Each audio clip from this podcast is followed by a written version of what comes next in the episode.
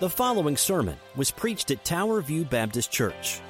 We are a gospel centered, relationship driven church that exists to know, grow in, share, and serve Jesus Christ. We do all this for the glory of God. For more about us, please check out our website at www.towerviewkc.com.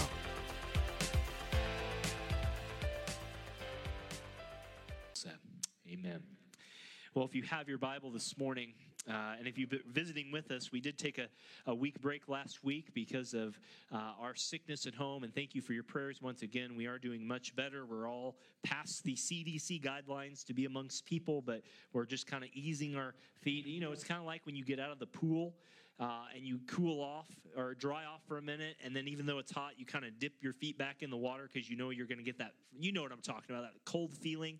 It's kind of what we are doing with life right now. So thank you for your patience. But we're glad to be here. We're glad to be back, and we continue our series this morning about greater than. If you're visiting with us, we've been studying through the book of Hebrews since uh, basically the beginning of the year, on or off a few weeks here or there. But we are into chapter 10. We've modified the schedule a little bit, but we hope to be through chapter 11 by the holidays and finish up the rest of the book by uh, uh, early next year, January, February, depending on the time frame of things hey, it's still on task. So we're going to get it done, right? We're, we're getting there and we will be there. But God is good. This morning, God has shown us in His Word that Christ is greater than apostasy. That's a word we don't use a lot these days, but I'll remind you what it is. Apostasy is literally a walking away from the faith. It's saying, I was once among the people of God, but now I'm away from the people of God. And two weeks ago and three weeks ago, we studied the positive effects of someone who's truly walking with Christ, that they will have a certain manner about them. And two weeks ago, we, we, we said that they want to be among God's people.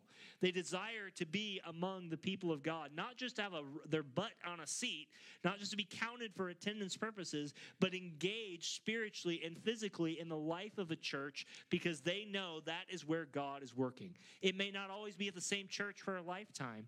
And next week, if you're here for the 60th, you'll meet some people who've literally been here most of their life at Tower View Baptist Church, which is a pretty cool thing.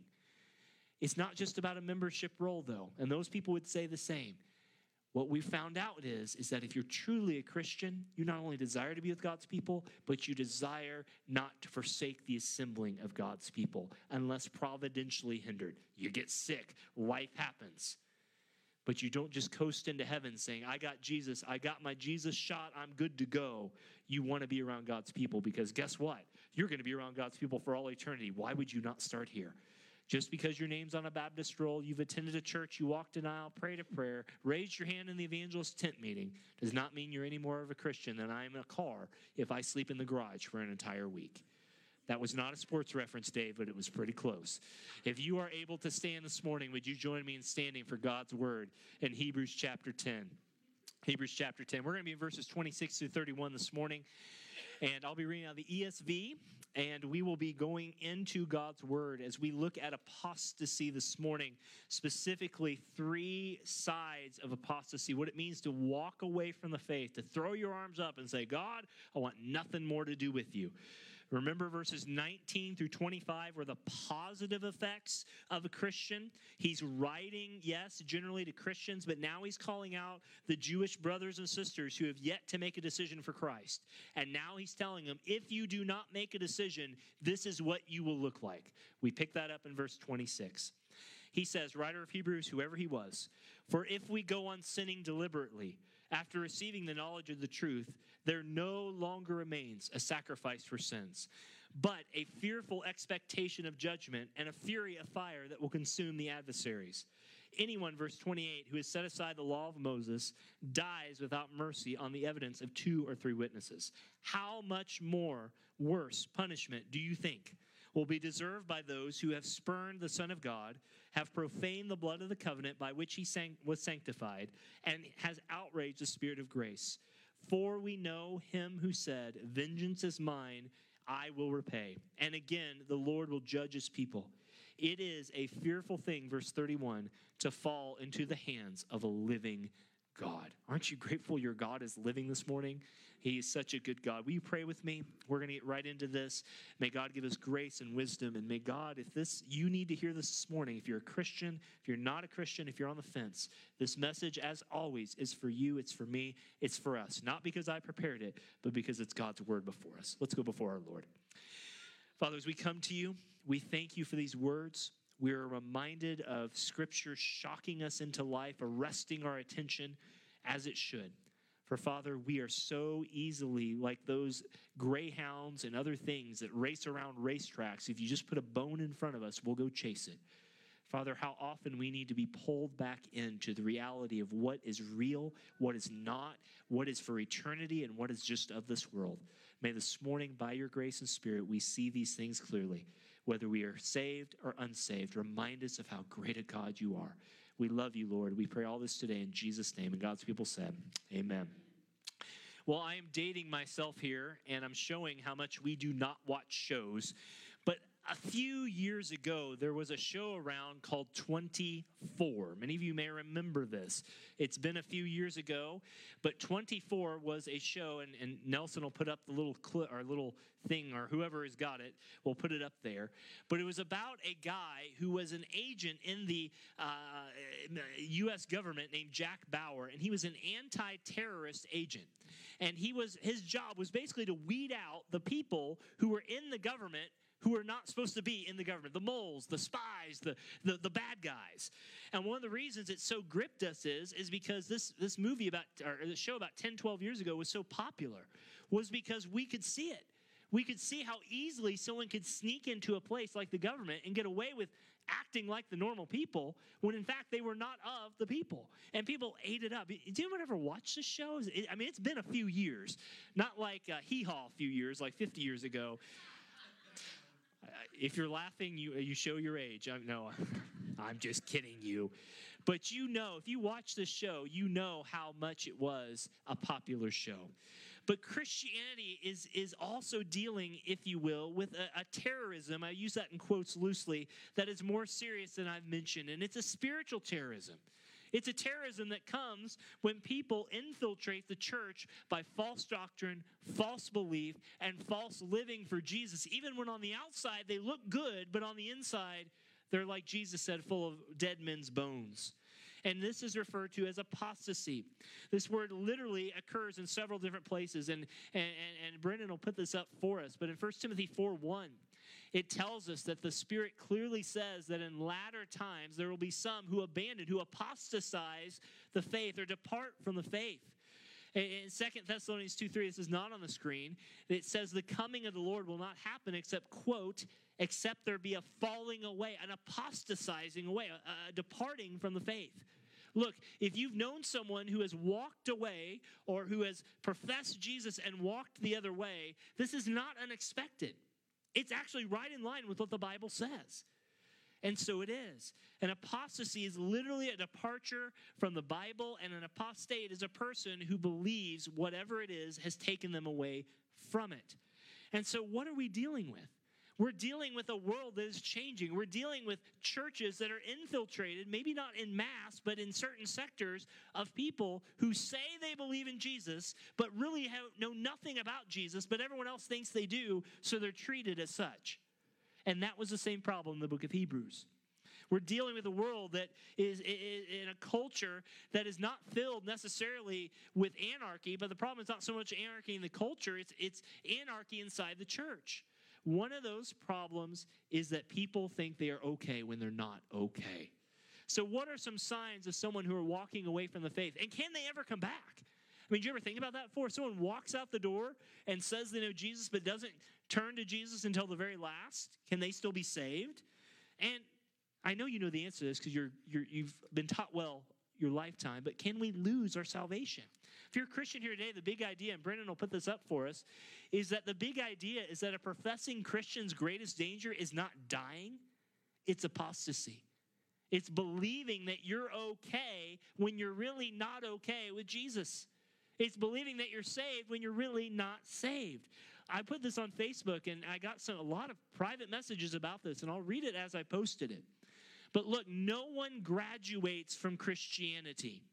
watching Christians you've served with, you've shared the gospel with, you've dreamed big dreams with, you've, you've done all sorts of things in church with, walk away, reject the faith, deconstruct the faith that was once for all delivered to the saints is heartbreaking, it's exhausting, and it's grievous. If you've ever known someone, maybe your own child, maybe your own flesh and blood, who's walked away from Jesus, you know the heartache, don't you? And you know the feeling. But remember, this has been said it would happen. And no true believer will fall away. If he falls away, he never knew Christ. The proof that you're a believer is that in this life you persevere in your faith, all by God's grace. He who endures to the end, Jesus said, will be saved. So this morning, though, I want you to see the opposite effect. What does it look like when someone says, I'm a Christian, but I'm walking away from the faith? I don't want anything to do with the faith, even though externally I look good. You know, even a pig can have lipstick on it, can it? But inside, it's just all fat and gross stuff. What does that person look like? Well, the book of Hebrews is going to tell us. You just read it. Three things this morning, three sides of apostasy. Your outline, if you're taking notes, this is very straight from the scripture. I'm not telling you anything, it's not right in front of you, but I want you to see it again. What does this look like? The first side of apostasy, the first side is this, is, is the components of apostasy. The components of apostasy.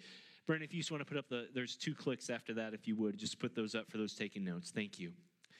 Look, I want you to know that this is very much something that is easy to miss. But what is the breakdown? If you have your Bible as you're taking notes, verse 26 tells you it says, If we go on sinning deliberately, or willfully. The first component of apostasy is that you intentionally reject the truth. You intentionally reject the truth. In your Greek Bible, or excuse me, in your, in your Greek, you read Greek, right? In your English Bible, you probably have this phrase, if you go on sinning. Do you see that there in verse 26?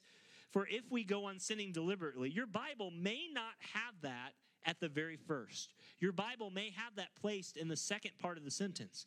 But I'm here to tell you that in the Greek, that word willfully, for if we go on willfully, is the first word in the sentence. And I only say that to say it's important for you to know. Literally, it says willfully if you go on sinning, stubbornly if you go on sinning. In other words, if you are sinning and continue to sin and you don't care what people think about it, and more importantly, you don't care what God thinks about it, you might have walked away from the faith. That word intentionally or willfully is planned out. It's a fore premeditated thought. It is something that you have. It's a full disclosure has been given to you of the truth, but you still decide with all plans in your life to say, I don't want to have anything to do with it. And you notice the word we, you may have that willfully if we go on sinning. Well, what is he saying here? He's saying that he, it's kind of like when you were, if your teacher was nice and you knew there was a guy who always got everyone in trouble and everyone had to suffer because that one guy got everyone else in trouble, the teacher would get up and say, What are we doing? What are we doing here? Even though you know it was Johnny over there, no, you can't point the finger at Johnny because you know Johnny's the one that did it. The teacher's nice and says, What are we doing here? And you all have to say out after school and write your name 100 times on the chalkboard or marker board, whatever they have these days. He's including the we here because he's saying that we all have been a part of this. We've all rejected the truth, but now the difference is we are not going on sinning, but you are.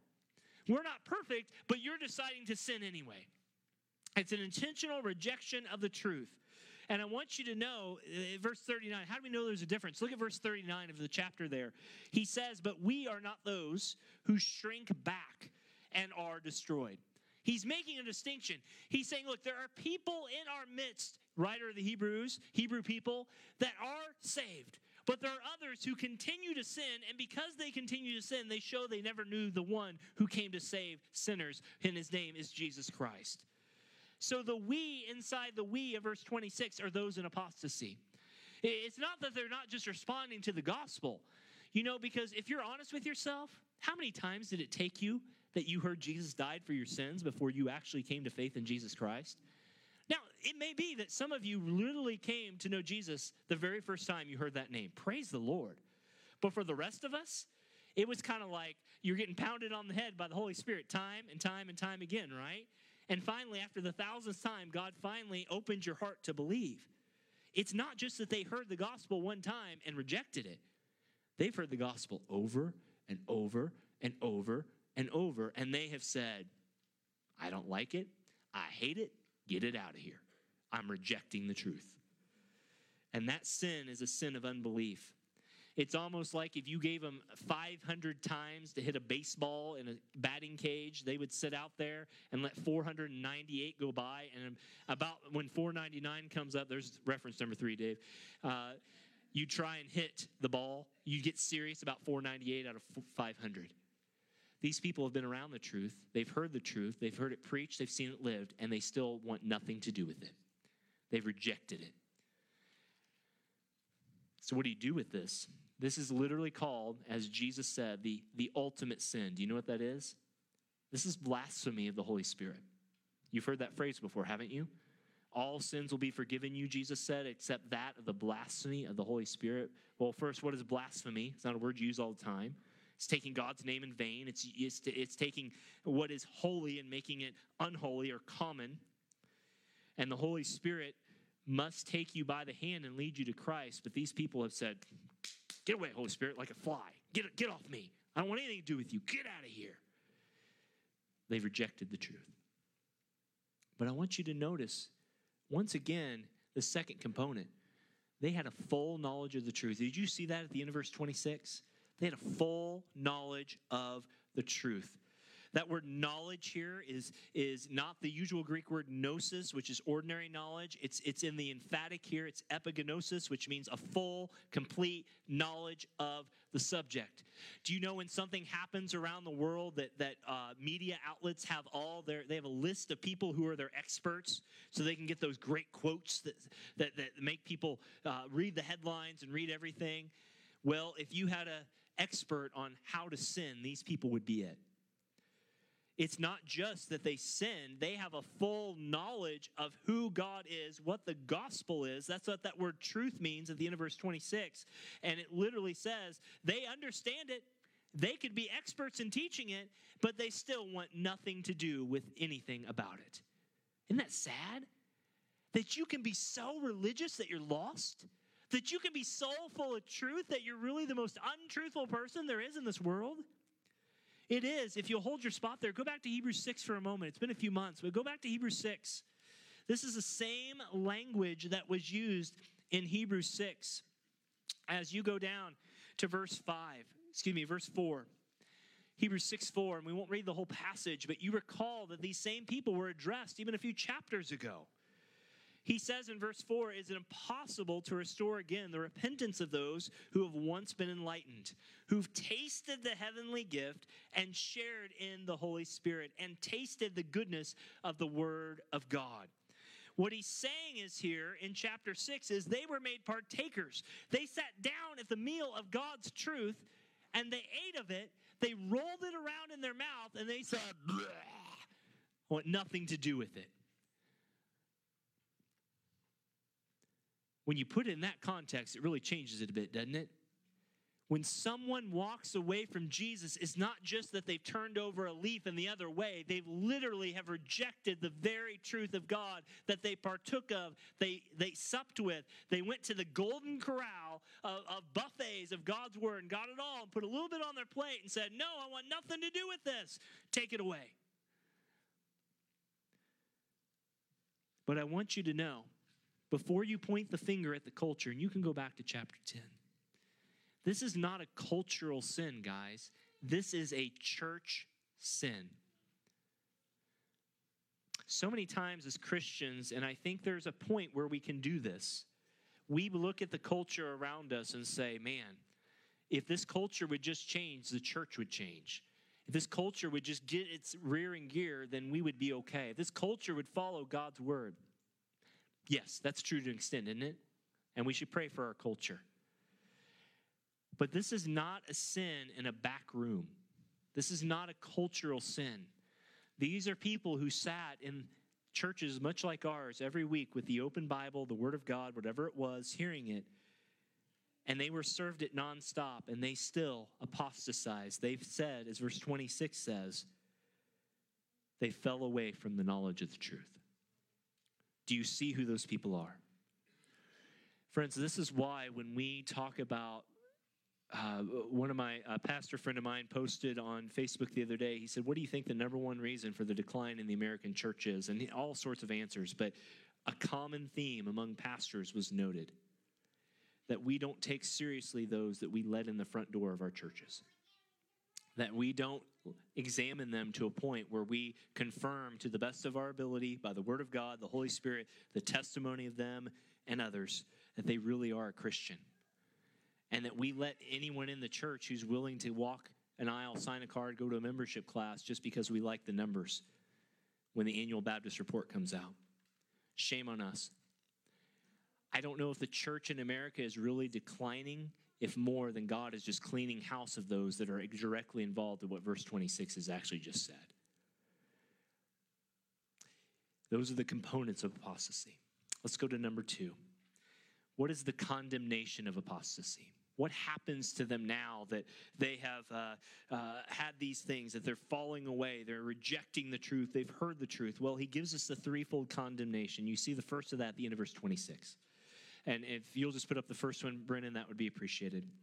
The first one here is no sacrifice for sins. You notice that they receive no sacrifice for sins. He says there no longer remains for them a sacrifice. In other words, they had the knowledge, they rejected it. And this is referring to the person of Christ. Uh, they knock it away. The offer has tumbled to the ground. There's no sacrifice for them anymore. Hebrews 6 repeated that same thing. This is just following up what he's already said. This person, if you want to put it in very simple language, is beyond the point of no return. This person is at such a stage in their spiritual walk that God has said, You want your sin, you want to reject me, take it and go. And guess what? They're not coming back. Well, doesn't Christ still save them till the end? Yes, he does. Christ can. But to turn away like this literally means there is no sacrifice in sin. This is, to put this in a very theological term, Ephesians 2 1 says we are dead in our sins and trespasses. This is not what this is talking about. In a sense, it is. It's another thing, as Jude said, to be doubly dead to the truth.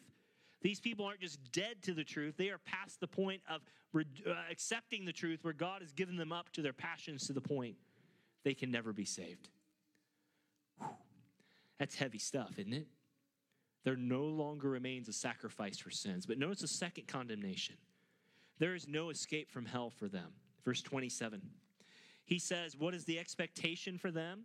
Verse 27 is very clear on this, but a fearful expectation and a fury of fire that will consume the adversaries. Notice that a rejection of the truth, a sacrifice for sins, leads to a fire. And Brennan, if you want to put that next one up, would be appreciated. Thank you. You notice there's a legal requirement here, there's a judgment. There's also a judgment of emotion. There's a fury of fire. God is bringing forth all of his controlled emotion in this but there's also a physicalness to it. They will be consumed in the fire of God's judgment. So many people today say hell is just a symbolic thing. I think you know, if you're a Bible believing Christian, that that is not the truth. Scripture, Jesus himself says, Matthew 5, that it'll be a fiery hell. Matthew 13, 42, there'll be the furnace of fire. Jesus said in Mark 9, 43, it's unquenchable, it's uh, salted with fire will be those who reject Christ. Revelation 9 2 says that hell will be a furnace of the smoke of the pit. Revelation 14:10 there will be fire and brimstone. Revelation 19:20 there will be a lake of fire that burns with brimstone. Know, there's a story, and I didn't realize this until the prep of the sermon, that a fire started some uh, thousands of uh, hundreds of years ago, excuse me, in 1560 in China. Uh, somehow they lit a, a, a, natural coal plane. I didn't know they had such things. But in 50, 1560, the Chinese lit a fire in a coal plane and it just burned for over 430 years until like 1997. That fire was finally put out. They estimated that they burned over 130 million uh, uh, tons of coal in that time. Isn't that crazy? Uh, this happened. But that fire went out. and yet it burned for 430 years. These people who are rejecting the truth have no sacrifice or sin or escape from hell. There's never going to be any end to the fire. It's fire on top of fire. There's no escape, and it never goes out. What is the result? Is that they literally are condemned. The final condemnation for them, and you see this in verse 28, is that they have no mercy in judgment. Look at verse 28. He says, Anyone who has set aside the law of Moses dies without mercy on the evidence of two or three witnesses. It's an argument from the greater to the lesser. The greater is is that they now have the truth of Jesus. They have the opportunity to be forgiven of their sins and they still say no. And he says, "Look, there is a point in our history where even in the Old Testament if you did something bad, that, that, that, that, there was a, a death. There was an eye for an eye a tooth for a tooth. You remember that? What if every sibling had that rule? We wouldn't have any teeth or eyes left, would we? But back in the Old Testament, there was a death penalty. Your physical death, that was it. But now the writer of Hebrews says there's no mercy in judgment, that when they die, they die not only physically, but they die what Romans 6 says, that they die spiritually as well. It is not only a death penalty, it is a death penalty forever. Matthew 10, Jesus said, And do not fear those who kill the body but cannot kill the soul. Rather, fear him who can destroy both soul and body in hell. God is able to destroy body and soul, and punishment is far more severe in the case of the apostate. So, what happens to them? Well, John 19, 11, Jesus said of Judas, He who has delivered me up to you, Judas, has the greater sin. The point is, is there is much worse punishment than you think you will deserve if you trample underfoot the Son of God. After you knew the truth. The Bible seems to say that there are those who don't know the full knowledge of Jesus, those people who've never heard the gospel before, who reject Jesus, who reject even the, the general revelation of nature and the law in their hearts, Romans 1 and 2, etc they will not be judged as severely in hell as those who sat under the preaching of the word, who were around Christian people, who knew all the right things, who could teach the class, but never accepted it themselves. It's humbling, isn't it? Because how many people do we know in America who've heard the gospel, who could teach the gospel, who know what Jesus did for them, even if they know the right words without knowing all the meaning? The Bible seems to indicate that there will be no mercy in a severer sense in hell than those who just simply don't have all the pieces put together. So, what happens to them? And what happens? Well, there's three witnesses against them now. And Brennan, if you want to put these up, there are three witnesses to this condemnation. The first is, and you see this in verse 29, what, who are they rejecting? Who's, who's standing against them? How do we know this is what's going to befall them? Well, verse 29 tells you. Verse 29 says, How much worse punishment do you think will be deserved by those who spurn the Son of God and to profane the blood of his covenant, who have spurned the Son of God? You may have in your, your Bible who have trampled underfoot. This is literally this is not Jesus being, uh, as, as one commentator put it, this isn't Jesus being stomped on. Um, using another sports reference, Dave, that's four if you're keeping count. It's not like Jesus is, is on the ropes in some wrestling match and they're doing those fake kicks they do as professional wrestlers. He's not being stomped on in that way. These are people who are who are literally kicking the greatest truth to the gutter. They see the truth and they kick it in the gutter. These are the nicest, kindest, people. They're the best. They're giving it their all. They're the best neighbors, but they are rejecting Jesus to the point where they're trampling underfoot the person of Jesus Christ. When he says they're rejecting or trampling underfoot the Son of God, they're literally rejecting that Jesus is who he said he was. Pastor Nelson, when he read the scripture, said, People always say, Who's Jesus to you? Oh, he's my friend. He's my prayer partner. He's my greatest supporter. He is all those things, but who is he what the Bible says? These people are saying, Nothing. And I'm going to say it again. The greatest sin today is not happening in Argosy Casino or Kansas Speedway or the new online betting that you can do if you're two inches inside uh, Kansas and your GPS lines up to, to bet sports online. It's not happening with the prostitutes that walk along Troost Avenue or, or Independence Avenue when, when the lights go down and the, and the moon, or lights go up and the moon comes up and the darkness comes around. It's not happening at the crack houses around Kansas City. It's not happening in Clay County Jail or Liberty Jail or, or North Kansas City Jail. Where the gospel is made known and a person refuses and tramples under the son of foot, uh, underfoot the Son of God, that's where the sin is greatest but they also reject the work of Christ. Did you notice that there? Look at verse 29. They reject the work of Christ. They have profaned the blood of the covenant. What is he saying here? They have made holiness common.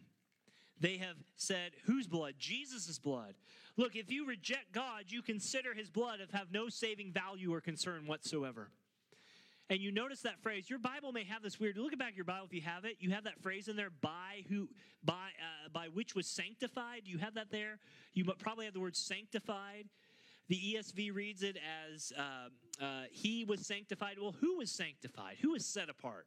Was it the sinner or was it the savior well, I'm just going to take a time out for a second. I want to remind you that we have translations of our Bibles. I want to remind you, you may see that word he in lowercase, but I think it's best here to make it capital. It's not violating scripture. The Bible's not upper or lowercase, but but but but who's being sanctified? Who is who is this? If it refers to the sinner, then you can lose your salvation. Once you're sanctified, then you could go to hell. Is basically if you took that translation, that that interpretation. The better interpretation is that one being sanctified here in verse 29 is the Savior. He was sanctified. He was humbled and, and he went all the way to the cross. John 17, 19, Jesus said, For their sakes I sanctify myself that they may be sanctified. What's all the point of it? The person who rejects Jesus rejects who he is, but also what he came to do. He doesn't want anything to do with Jesus. He doesn't care about his work, he cares about himself. And finally, you notice that last witness is a witness of the Spirit. They not only reject the person and work of Christ, they reject the witness, a contempt, if you will, for the Spirit of grace, and has insulted. Your Bible may say something different there in verse 29. They insulted the Spirit of grace, or has outraged the Spirit of grace.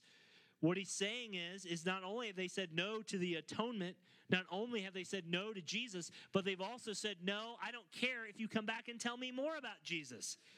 That's why when someone rejects Jesus and walks out the door, do you know what most Baptist churches will do? Hey, brother, we haven't seen you for five years. If we offer you a pool and a bowling alley and whatever you want church to be, would you come back, please, please, please? What you win them to, church, is what you keep them to. If you win them with a big, if you win them with an offer of an Xbox coming to Easter church service and they win that Xbox, well, you better have something bigger and better next year. That 50 inch TV better be 64 inches. I don't know how big they make them these days. 75. Thank you, Fred. I know what we got to get Fred for Christmas now. He's already got his wish list out. Amen. I got it. He's got a 65. But do you see the point? It's not just that they've rejected Jesus and his work, they've now insulted the Spirit of grace. When you reject the Holy Spirit, you reject the gospel, you reject God. It doesn't matter what you try and bring them back with, they are gone. There's no returning. These three witnesses bear witness that they are now condemned forever. He will no longer convict their hearts. He will no longer show them their sin. He will no longer, as God told some of his prophets, don't pray for these people. God, I'm, I'm like their rep, I'm like their pastor. You don't want me to pray? For, yes, stop praying for those people because they've already chosen what they chose. The greatest judgment is for God just to let you go. Go have fun. If you're here today and maybe you have walked away from what you once believed or professed to believe, but God is still pricking your heart, you need to take a moment in yourself and celebrate that you still have a conscience heart before God, a soft heart before God. Because if you do, that is a positive praise that God is not done with you. And, Christian, lest you think that you can out sin God's grace, oh man, you never can. What a great God we serve. Do you, do you see how amazing grace is? That God didn't just let you go, that when you sin, Christian, He brings you back time and time and time again. Last thing, and we'll end with this. There's not only the condemnation, the components of apostasy, but I want you to see finally the condemner, condemner, the one who's condemning the apostasy. I think you know where this is headed, but look at verse 30. The writer of Hebrews says, For we know him. Who's the him here? It's God, right? We know him who said, Vengeance is mine, I will repay. And again, the Lord will judge his people. Stop right there. What is he saying? There's a familiarity with the judge. We know him, he's God. And notice it's the one, it's God Almighty. He quotes here Deuteronomy 32 35, which, if you're into American history, uh, the great preacher Jonathan Edwards, in his sermon, uh, Sinners in the Hands of an Angry God. If you have not read it, listen to it, write it down. Sinners in the Hands of an Angry God. That's going to win people, and that's going to get them all to come to church, right? Well, you would think not, but apparently, as many of you know, he got up one day in the middle of, of, of, of uh, the early days of our country, did Jonathan Edwards in 1741 in Connecticut. And he preached like this. You ready? He had a wig on.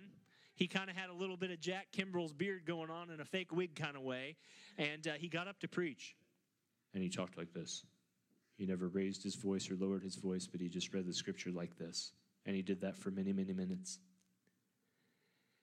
And out of that sermon, sinners in the hands of an angry God, based upon Hebrews 10 30 and 31, and also Deuteronomy 32 35, sparked what we now know as one of the great awakenings, the first great awakening in churches around the world.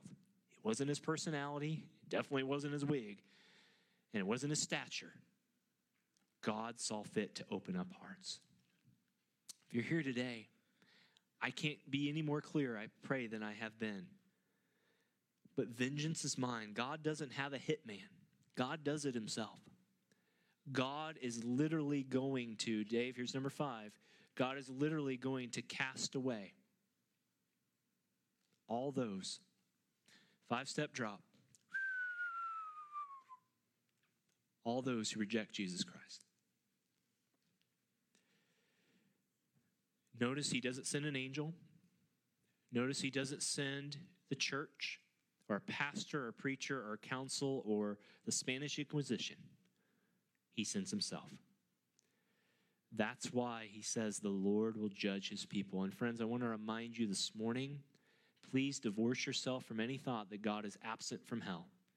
God is as real, omnipresent in hell, judging people who reject him as he is in heaven with those who are celebrating the victory of the Lamb. All this to say, it is a terrifying thing, verse 31, isn't it?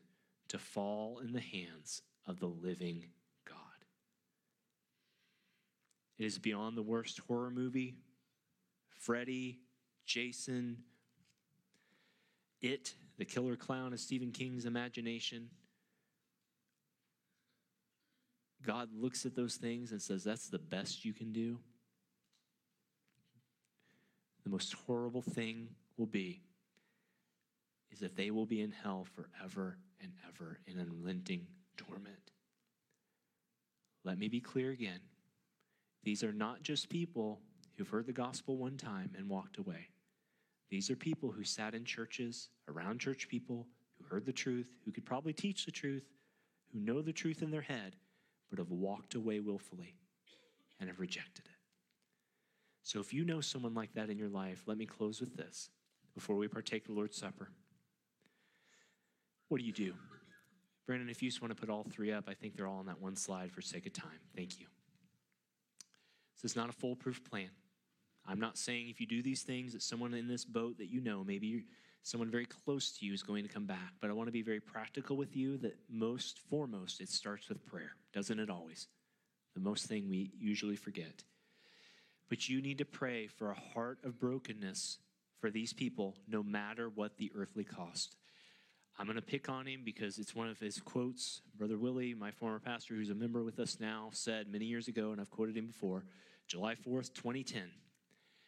You don't remember saying it, brother, but for some reason it's stuck in my head. And there's a lot of good things you said that stuck as well. But he prayed that people wouldn't go out and celebrate 4th of July and forget all about, because we were going through Hebrews at that time. He said, I pray God turns you inside out and upside down until you either accept him or you reject him. It's the exact same thought. We don't want hard times to come to people. We don't want people we love to get hurt or maimed or, or have terrible things happen to them. Can I just be honest with you? Sometimes it's through those things that people honestly come to know Jesus or turn to Him. I'm not asking you to pray that. I, I guess what I'm saying is, I'm not, I'm not asking you to pray ill will on people, but I'm asking you to pray that God would break them and they either accept him or rejecting, and that is clear. And we don't play this, this nice, so oh, I'm a Christian because I'm a church member kind of thing.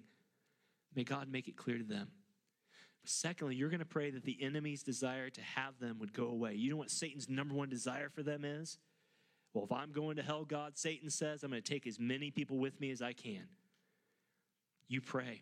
2 Timothy 2, 23 through 25, that, that they would, their eyes would be unveiled and they would be unsnared from his snatches.